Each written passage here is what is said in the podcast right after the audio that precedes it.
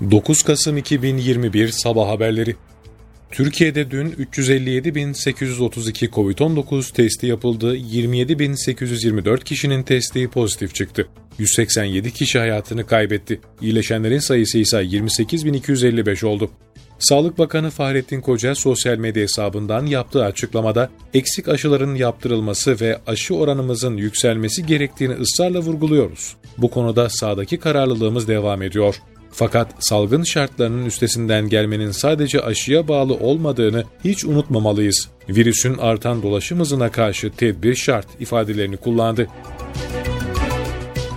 Cumhurbaşkanlığı Külliyesi'ndeki kabine toplantısının ardından millete seslenen Cumhurbaşkanı Erdoğan, toplantıda sağlıktan dışişlerine, enerjiden adalete kadar ülkenin ve milletin pek çok meselesini enine boyuna görüştüklerini, konuştuklarını söyledi.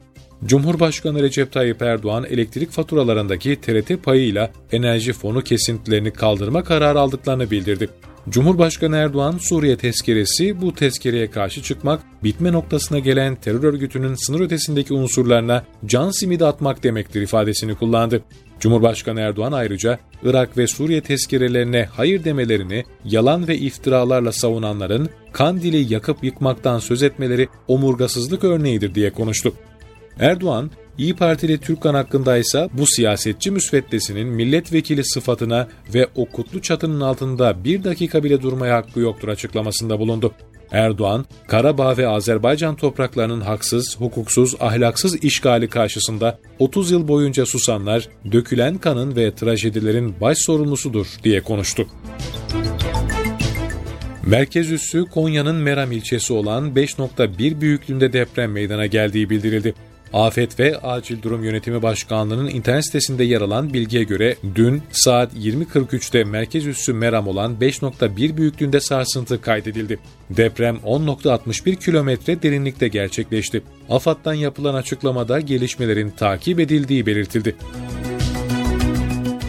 Dışişleri Bakanı Mevlüt Çavuşoğlu, İran Dışişleri Bakanı Hüseyin Emir Ebdullahiyan'la telefonda görüştü.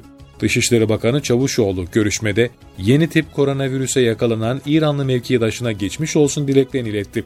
İran Dışişleri Bakanlığı Sözcüsü Said Hatipzade 2 Kasım'da yaptığı açıklamada Abdullahiyan'ın COVID-19 testinin pozitif çıktığını bildirmişti. Sabiha Gökçen Havalimanı uçuşları olumsuz hava koşulları nedeniyle bugün saat 00 ile 10.59 arasında %25 azaltılarak yapılacak.